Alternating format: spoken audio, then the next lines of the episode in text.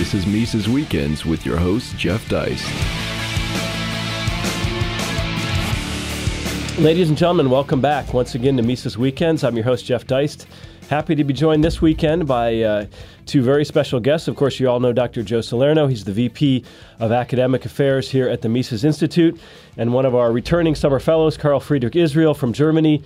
Uh, he is a PhD candidate at University of Angers with Dr. Guido Hülsmann, and will be a PhD, I think, by about year end in, in economics. Yeah, and right. so we're thrilled to have him back for a second summer. Coming up this next week is the Rothbard Graduate Seminar, RGS. It's an annual program where we have about uh, 30, 50, sometimes more uh, people who are interested in the ideas of Austrian economics come to Auburn and spend a week with us studying one of the great treatises. Uh, this week, it's Human Action, uh, the, the Scholars Edition, which, of course, is identified by Joe and others as one of the four major treatises in Austrian economics. Obviously, Karl Menger's Principles would be the first and earliest. Then Böhm-Bawerk's, uh, I guess, three volumes on capital and interest. Uh, Mises comes along with Human Action.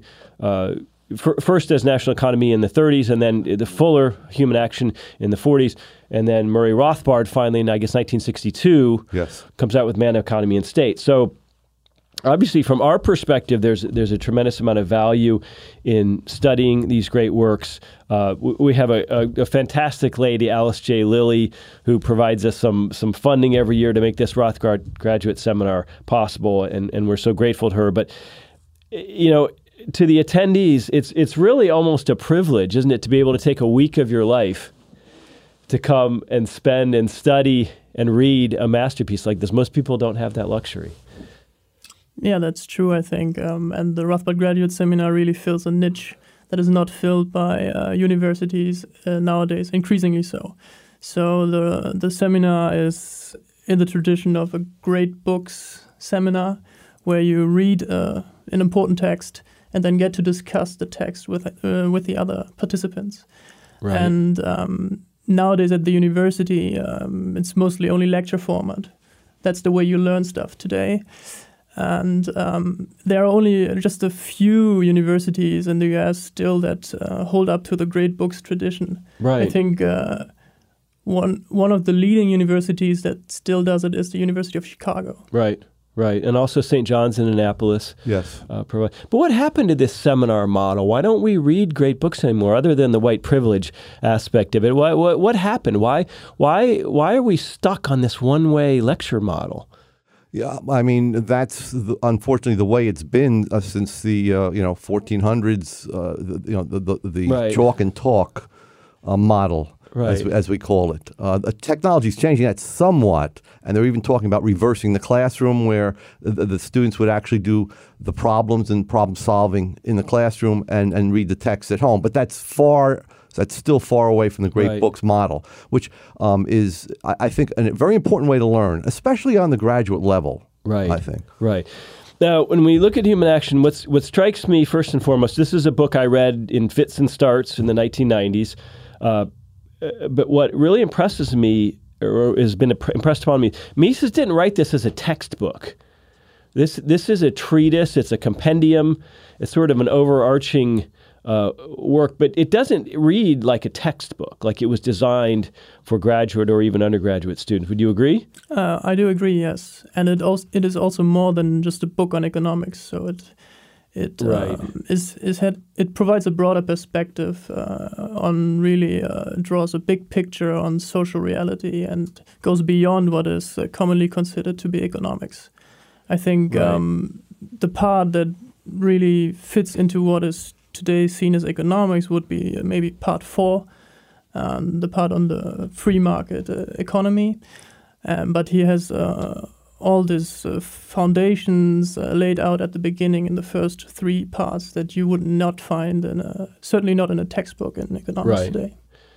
Well, Joe, what's interesting to me is I, I, I'm a lawyer, not an economist. Right. And uh, a lot of non economists who read this book actually enjoy and find part one, the human action part, uh, the most interesting part of the book. I found a lot of economists find that the most daunting part of the book. So it's sort of a, a, a, a left right part of the brain question. Um, I, I found the, the philosophical elements of the book to be the most interesting. Right. Um, I think the um, epistem- you know, the epistemology that's set out in, in the beginning of the book um, is such that it deals with something that we all do, but we don't know that we're doing it. Uh, that's the way Wicksteed uh, defined economics, who was uh, uh, sort of in the Austrian tradition. Uh, and, and what Mises does is, is, is to set out the, the, the, the philosophical foundations of economics, which really goes deeply into philosophy. Mises was a very good philosopher, but he was a very economical one. He just picked those parts that he thought um, were necessary to found economics. When you're looking through the book, you know, today we're in an age of hyper specialization in academia. Yeah. But th- this book has philosophy, it has logic, it has sociology, it has political science. Uh, do you think, in a sense, w- was it just a different time then, or did, did Mises know that this would open him to criticism? That he's writing this overarching book about about human action and society, and um, th- this seems like first a daunting task, and second something that's going to open you open one to criticism from people in other um, uh, in, in in other uh, a- academic fields. Who are, oh my gosh, this guy's talking about fields in which he's he's not qualified to speak about. It seems like that would be the reaction today. Um, I don't think that this is the reason why the book was criticized. Um, it's uh, generally considered to be uh, good to to write a treatise, a more encompassing treatise, uh, incorporate more aspects of uh, than not not only economic ones. But I think the book and certainly the epistemological foundations that Mises uh, explains uh, went very much against the trend of the time. So in Nationalökonomie already he spends a lot of time criticizing uh, Spann and Marx. And then in the English uh, version, Human Action, he shifts, uh, he adapts the content a bit to the English speaking audience and focuses more on criticizing positivism as the leading uh, uh, methodological or epi- epistemological foundation for economics. And this was very much against uh, the mainstream at the time, I, I think, and that is the reason why it was uh, very critically received. Okay. Also it's it's policy prescriptions. Uh, the, the the policy towards the end of the book, um, which is really hardcore laissez-faire. Uh, that drew a lot of criticism. Uh, John Kenneth Galbraith, for example, um, in his review of, of the book, um, was astounded that Mises would would uh, call for the legalization of opium. Uh, so uh, you know this these were you know, his policy prescriptions were going were dead set uh, against the, um, the the modern liberal uh, beliefs of the time. you're talking about methodology and positivism. Um, how th- this is the book where he really l- lays out and solidifies his praxeological framework for for approaching economics. How, how radical was that, and and and how much of a diversion was it for for him writing this at the time? I don't think it was radical from the point of view of what economics had been up until around the early 1930s. Uh, y- y- general equilibrium theory, which is a static mechanical way of explaining economic economic activity, was only big in France and and and, and Italy. Italy. Um, and, and there were only small groups doing it. But what happened was that as the 30s wore on, and Mises saw this, uh, the old style economics that was deductive, that started from principles that uh, uh, or or uh, axioms or facts that no one would deny, that that started to go into decline. And so what Mises saw himself as was the last Mengerian. Karl Menger was the founder of the Austrian school. He put the um, human wants and human choices and people striving to satisfy their wants at the center of economics. And Mises saw that that was starting to be lost with with this um, introduction of of what we call general equilibrium theory, which treats people like stones, atoms, and so on. But he, he must have been uh, concerned, deeply concerned. I mean, this is he, he has the benefit, you know, now as we're getting late into the 1940s before the, the book's release, ne- uh, unlike some of his earlier works, he's now has the hindsight benefit of having seen the Great Depression worldwide and also uh, two horrific world wars. So, uh, you know, the, these events, a- and of course the rise of Marxist and Keynesian uh, thought, especially in academia, these must have been seriously alarming uh, uh, ideas to him. This must this is a book he wrote that was that was a, a warning. Yeah, I I think so. Uh, Mises was very prolific throughout his career. He would be published a lot, but if you look from 1934 when he started work on human action till 1939, he only published a few book reviews and one or two articles because he was hard at work on this book. Um, and secondly, I think at that point, Mises saw that the tide had turned against his style of economics. So what he did was he just looked straight ahead and he he, he, he stated the foundations of economics uh, and the, the content of economics itself, and then what its policy prescriptions would be uh, for a prosperous and peaceful society. So I think instead of losing heart from things going against him, he just became more uh, uh stronger in his, his beliefs and in his desire to put forth uh, this what he believed to be the correct system of economics. Uh, Karl, do you see this book as a as his biggest achievement, or do you think, in, in some senses, that you know, theory of money and credit, something he releases as a as a much younger man, and something that applies the whole concept of evaluation, uh, subjectivity to, to monetary theory. In a sense, although this is his magnum opus, in a sense, that was a pretty big achievement on its own. That's certainly true. I think the theory of money and credit was already a very big achievement. Uh, it contains the first outlines of his famous business cycle theory. But Mises himself uh, said later uh, in his life that yeah, his also his monetary theory only came to full completion in human action. Okay. Right. And so, uh, human action really is the the treatise that contains the whole Misesian uh, framework. Uh, but imagine having to come to the United States at, at, an advanced age. Back then, 50 was older than it is today, and, and having very rudimentary, if any, English. Have you read uh, Mises in much in German? Um, I actually have read him mostly in English. Okay. That's due to the Mises Institute right. because you provide all the books right. uh, for free online. So, um, but I have read parts of Nationalökonomie, the German language uh, predecessor to Human Action. And um, yeah, on, on Mises' situation back in the 40s when he came to the US, uh, I think his English was good in, in written uh, okay. form, but uh, um, he had problems with the pronunciation, and okay. so he had really to work on that. But he was um, reading and also publishing in English before he came to the US. But but some of the uh, concepts contained in, in the books that he ultimately produced in English uh, are, are, very technical. Uh, you know, there could be some things lost in translation. It must have been very difficult to express uh, some of the deep things he expresses in this book in, yeah. in a non-native that, tongue. Yeah, it's an achievement. It is very it is. difficult, but it also um, um, it can be helpful. Um, I think Hans Hermann Hoppe once said that when he came to the US and had to write in English, he had to be much more concise. He had to really think about what he wants to say. Oh um, because he couldn't not just you know uh, um, use uh, all the vocabulary that he has in his mother tongue to uh, provide a very stylistic uh, outline of his argument. He really had to be concise and precise uh, in in the use of language. So that might also be helpful when you when you switch to English. Yeah, I want to um, make a comment about a myth uh, about human action, and that is that well, Mises wrote that when he was an older man. I mean, he was he was in his sixties when he wrote uh, Nationalökonomie, and, and and and near seventy when Human Action came out. Uh, so m- many um, or some Austrians claim that, well, if you want to look at Mises' monetary theory, you really have to read the theory of money and credit, which you do have to read, but that, that that's what he really meant. So he hadn't, but, but really he hadn't developed his thought yet. Uh, it's like saying that, well, if you really want to know what Keynes meant, don't look at the general theory. He was older then; he was in his 60s. Uh, look, look back at uh, uh, uh the um, tract on, on, on money that he wrote in the 1920s. Uh, so I, I, think we can um, sort of dismiss that.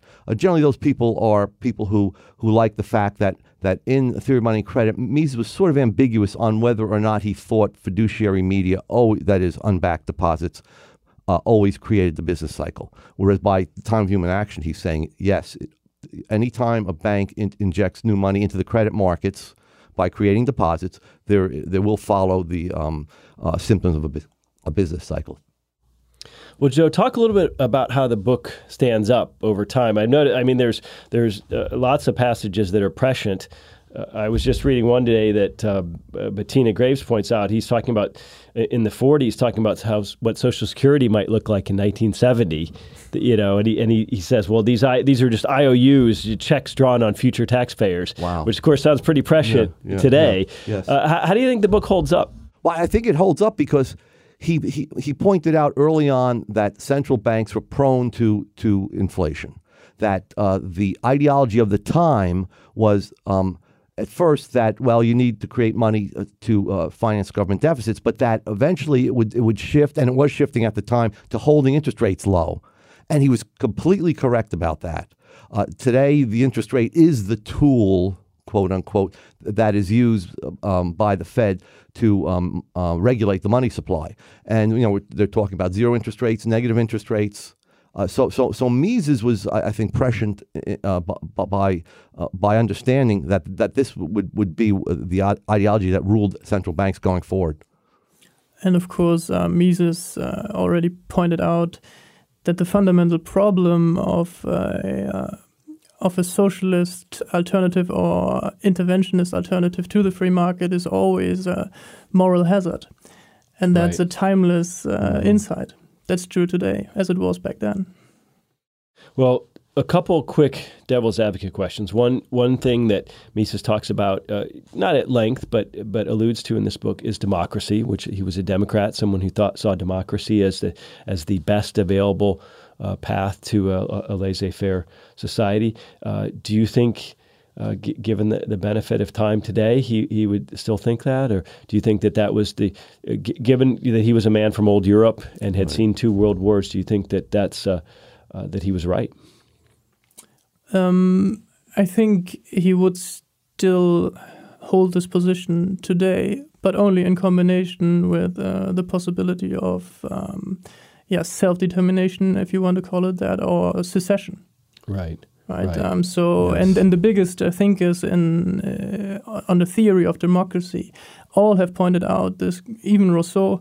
Uh, that uh, democracy can only work in relatively small uh, communities. It's nothing for uh, for the w- entire world or for Right. big uh, um, multinational uh, communities. Yeah, yeah, Mises saw that um, having different peoples or different nations in the European sense under one democratic government was, was a recipe for, for, for nationality conflicts. So he would be he would be good on that today. Uh, the oth- the other point to make though, in the early 1950s when he was in the U.S. and the old right was still active, including Isabel Paterson and so on. They severely criticized Mises for his stand on, on democracy, on, on what they saw was unlimited democracy.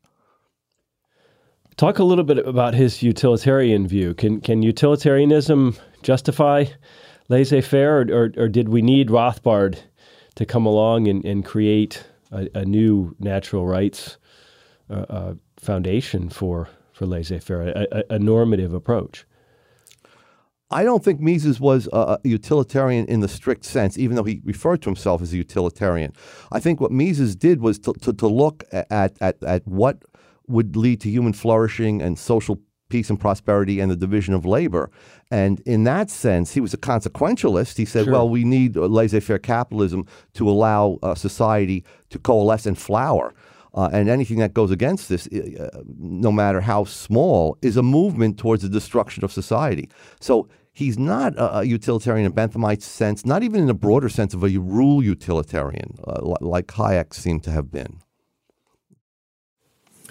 Yeah, well, I think in terms of um, policy conclusions, mm, there are nuances. The differences are not very big, and uh, I think um, whether you consider him a utilitarian or whether you prefer the Rothbardian natural rights approach, yeah, this caters to different tastes. I would uh, think in terms of the ultimate conclusions that are reached, uh, the the divide is not very big, and I think uh, Mises has has delivered a, a strong defense. I mean, it is not not flawless. Uh, there are inconsistencies and, and um things to debate, even in, in, Sure. in the Misesian uh, in, in the Misesian system. Um, but uh, that's that's true for everyone, uh, for every thinker. So um, Last point I'd like to touch on the end of the book. Um, Mises has some fairly harsh words for academia. He also has some. Uh, uh, ex- he also exhorts ordinary people to learn economics and study about it. He says this is a, the proper st- and main study for all, uh, you know, ordinary lay people.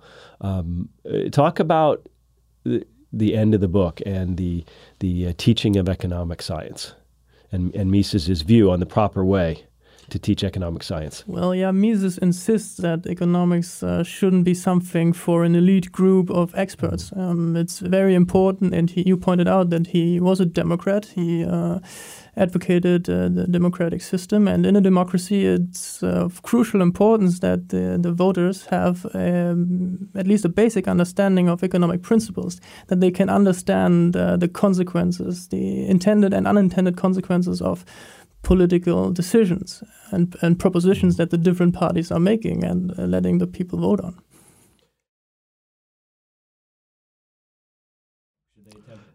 Yes, I, I think they should. I mean, they should be prepared. They they should do some advanced reading, um, advanced reading like Hazlitt's um, Economics in One Lesson, and and um, uh, and then work themselves up to Rothbard's Man, Economy, and State, and then then read this book. Um, I think I think an intelligent layperson will be able to grapple with the book and get the main lessons uh, that are important out of the book. And um, and it's it's actually important. It's a, it's a joy to read. It's, not difficult to read. Well, we are out of time. Ladies and gentlemen, the Scholars Edition of Human Action is available at Mises.org. You can read the HTML version completely free. Uh, thanks so much to Dr. Joe Salerno and to Karl-Friedrich Israel for joining us, and have a great weekend. Subscribe to Mises Weekends via iTunes U, Stitcher, and SoundCloud, or listen on Mises.org and YouTube.